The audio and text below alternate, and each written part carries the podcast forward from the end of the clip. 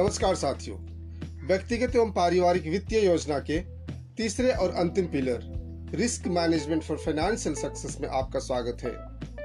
भविष्य की ऐसी आवश्यकताएं जिसके लिए आप तैयार नहीं होते हैं, ऐसी घटना या परिस्थिति जो आपके कंट्रोल में नहीं होती है, ऐसी घटना या परिस्थिति जिसे आप दूर रहना चाहते हैं परंतु आपके नहीं चाहने पर भी घटना घट जाती है, जैसे आपके गाड़ी का चालान कटना, कार का ब्रेकडाउन होना, दुर्घटना होना, बीमार होना, अपने प्रियजनों को खोना, किसी कारणवश नौकरी नहीं कर सकना इत्यादि। इस तरह के आकस्मिक घटना के कारण वित्तीय आवश्यकता की जरूरत को मैनेज कैसे करेंगे, इमरजेंसी फंड कैसे क्रिएट करेंगे, इसके बारे में चर्चा करेंगे। इमरजेंसी फंड आप इंश्योरेंस के द्वारा क्रिएट करते हैं। इंश्योरेंस व्यक्ति के नेचर में होता है। सेल्फ इंश्योरेंस एवं कॉन्ट्रैक्ट इंश्योरेंस के द्वारा इमरजेंसी फंड क्रिएट करते हैं। सेल्फ इंश्योरेंस उन जोखिमों को कवर करता है जो ज्यादा प्रेडिक्टेबल और मैनेजेबल होते हैं। कॉन्ट्रैक्ट इंश्योरेंस उन जोखिमों से डील करता है जो कम प्रेडिक्टेबल और हाईली सीवियर होते हैं। उन जोखिमों को जिसे आप खुद वहन नहीं कर पाते हैं, ऐसे जोखिमों को किसी कंपनी को ट्रांसफर कर देते हैं जो इसे वहन करने के लिए सक्षम है। और इस तरह से इंश्योरेंस रिस्क शेयरिंग और रिस्क ट्रांसफर के प्रिंसिपल पर काम करता है। मुख्यतः 4 प्रकार के इंश्योरेंस होते हैं जो पर्सनल फाइनेंशियल मैनेजमेंट के अंतर्गत आते हैं। Property insurance, health insurance, disability insurance और life insurance. Property insurance, wealth creation के द्वारा आप वेल्थ क्रिएट करते हैं और यदि आप इसे प्रोटेक्ट नहीं करते हैं तो आपके सालों का मेहनत में पानी फिर जाता है। अतः आपको अपने वेल्थ को प्रोटेक्ट करके रखना चाहिए, प्रॉपर्टी इंश्योरेंस करा करके रखना चाहिए। प्रॉपर्टी इंश्योरेंस आग, चोरी, मौसम द्वारा डैमेज, बाढ़, अर्थक्वेक, भूकंप द्वारा डैमेज अर्थात प्राकृतिक आपदा से होने वाले जोखिम को प्रोटेक्ट करता है। हेल्थ इंश्योरेंस यह निर्धारित करता है कि आपका माइंड और बॉडी सुरक्षित रहे। बढ़ती हुई चिकित्सा खर्चा आपके अक्यूमुलेटेड वेल्थ को एडवर्स अफेक्ट कर सकती है, अतः आपको हेल्थ इंश्योरेंस करा लेना चाहिए ताकि चिकित्सा संबंधी खर्चे इंश्योरेंस कंपनी के द्वारा हो सके। तीसरा, डिसेबिलिटी इंश्योरेंस। जितने भी लाइफ इंश्योरेंस प्लान हैं, ज्यादातर में एक्सीडेंटल बेनिफिट के साथ परमानेंट डिसेबिलिटी इंक्लूड होता है। डिसेबिलिटी होने से व्यक्ति काम नहीं कर सकता है तो इंश्योरेंस कंपनी इंश्योरर को सम एश्योर्ड का 10% 10 साल के लिए देती है और प्रीमियम भी माफ कर देती है, साथ में बिना प्रीमियम भरे मैच्योरिटी अमाउंट भी देती है। इस तरह व्यक्ति की ongoing need, daily cash flow maintain रहता है।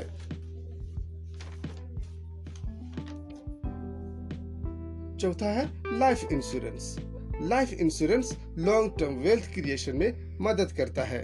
यह भविष्य के आकस्मिक घटना से होने वाले जोखिमों से परिवार की सुरक्षा करता है। जीवन बीमा व्यक्ति के अर्निंग पोटेंशियल की सुरक्षा करता है। यह पीस ऑफ माइंड प्रदान करता है क्योंकि व्यक्ति के कुछ होने पर परिवार की आर्थिक सुरक्षा के लिए इंश्योरेंस से पर्याप्त मात्रा में पैसा मिल जाता है। हेलो एवरीबॉडी, आज जो टॉपिक हम कवर करने जा रहे हैं वो है risk and classification of risk. अगर इंश्योरेंस के टर्म्स में रिस्क को स्टडी करा जाए तो रिस्क का मतलब होता है ऐसा कोई भी चांस जब कुछ हार्मफुल या फिर अनएक्सपेक्टेड हो सकता है। रिस्क में हम लोग इन्वॉल्व कर सकते हैं किसी भी लॉस को, चोरी को या फिर डैमेज को, जो कि एक वैल्यूएबल प्रॉपर्टी को हो जाए या फिर जो भी सामान हमारे पास है उसको हो जाए। इसके साथ ही साथ अगर किसी व्यक्ति को कोई इंजुरी आती है तो उसको भी हम लोग रिस्क में इन्वॉल्व कर सकते हैं। इंश्योरर्स जो होते हैं वो असेस करते हैं कि किस रिस्क का प्राइस कितना होगा। ऐसा इसलिए करा जाता है क्योंकि भविष्य में अगर किसी पॉलिसी होल्डर को कोई लॉस हो जाता है तो फिर उसे इसी पॉलिसी के अंदर कवर किया जाएगा। तो सबसे पहले ये निकालना बहुत ज़्यादा ज़रूरी हो जाता है कि जो भी रिस्क है उसकी प्राइस कितनी होगी। ऐसा करने से जो इंश्योरर होता है उसको प्रीमियम की अमाउंट निकालने में सहायता मिलती है। टाइप्स ऑफ रिस्क, जो सबसे इम्पोर्टेंट टाइप्स है रिस्क के, हम लोग उसको लिस्ट कर देते हैं। Pure risk, speculative risk, particular risk, fundamental risk, static risk, dynamic risk. Pure risk में जो सामने वाला व्यक्ति होता है उसके पास दो ऑप्शंस होते हैं, या तो लॉस होगा या तो लॉस नहीं होगा। अगर आप एक टेक्स्ट बुक खरीदते हैं तो यहाँ पर सिर्फ दो प्रोबेबिलिटी रहती है, या तो आपकी बुक चोरी हो जाएगी या तो चोरी नहीं होगी। यही प्योर रिस्क होता है। प्योर रिस्क का मतलब होता है कि आपके पास सिर्फ दो चीज़ें बचती हैं, प्रोबेबिलिटी सिर्फ दो चीज़ों की है, या तो लॉस होगा या तो लॉस नहीं होगा। स्पेक्यूलेटिव रिस्क, ये एक ऐसी सिचुएशन होती है जिसके अंदर व्यक्ति को लॉस होता है और गेन होता है, या तो फिर लॉस भी नहीं होता और गेन भी नहीं होता। जब हमने प्योर रिस्क के बारे में पढ़ा था तो हमने उसके अंदर ये पढ़ा था कि या तो लॉस होता है या तो लॉस नहीं होता। स्पेक्यूलेटिव रिस्क के अंदर या तो लॉस होता है या तो फिर गेन होता है। एग्जाम्पल के लिए, यदि अगर कोई व्यक्ति कोई बिजनेस एंटरप्राइज को एस्टेब्लिश करता है तो ऐसे टाइम पर या तो उसे प्रॉफिट होगा या तो उसको लॉस होगा। इवेंचुअली ये एक स्पेक्यूलेटिव रिस्क होता है जिसके अंदर या तो आपको गेन हो सकता है या तो आपको लॉस हो सकता है। स्पेक्यूलेटिव रिस्क का काफ़ी अच्छा एग्जाम्पल है गैम्बलिंग। गैम्बलिंग में आप पैसा लगाते हैं, आपको गेन भी हो सकता है, आपको लॉस भी हो सकता है। तो ये एक तरह की स्पेक्यूलेटिव रिस्क होती है। रिस्क के टाइप में दो मुख्य टाइप के बारे में देखें, प्योर रिस्क और speculative risk. Insurance pure risk से डील करता है। रिस्क को हैंडल कैसे करेंगे? चार तरीके से रिस्क को हैंडल कर सकते हैं। पहला, रिस्क अवॉइडेंस, दूसरा, रिस्क रिडक्शन, तीसरा, रिस्क रिटेंशन और चौथा, रिस्क ट्रांसफर के द्वारा। रिस्क अवॉइडेंस, इस प्रोसेस में आप पर्टिकुलर एक्टिविटी जो रिस्क क्रिएट करता है उसे अवॉइड करते हैं।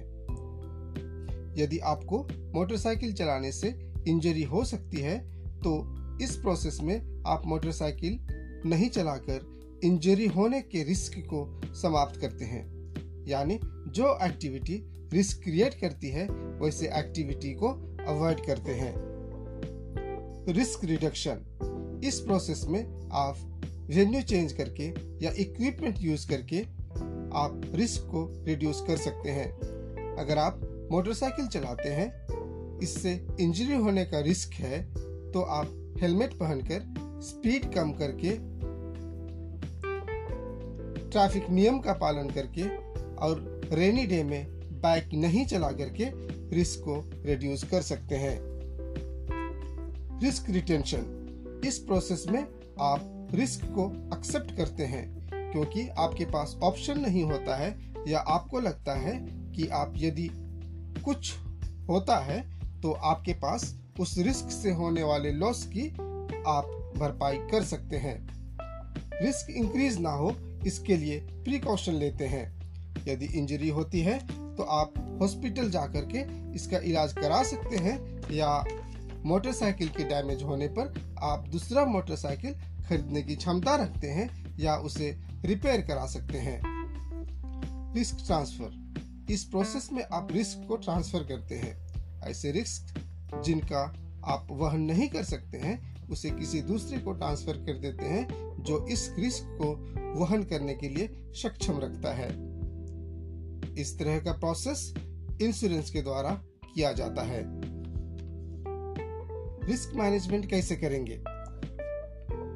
कुछ रिस्क हाई फ्रीक्वेंसी के होते हैं। इसका तात्पर्य यह है कि यह बार बार अकर होता है, it happens often. Low frequency risk, ऐसे रिस्क जो कभी कभी होता है, it does not happen often.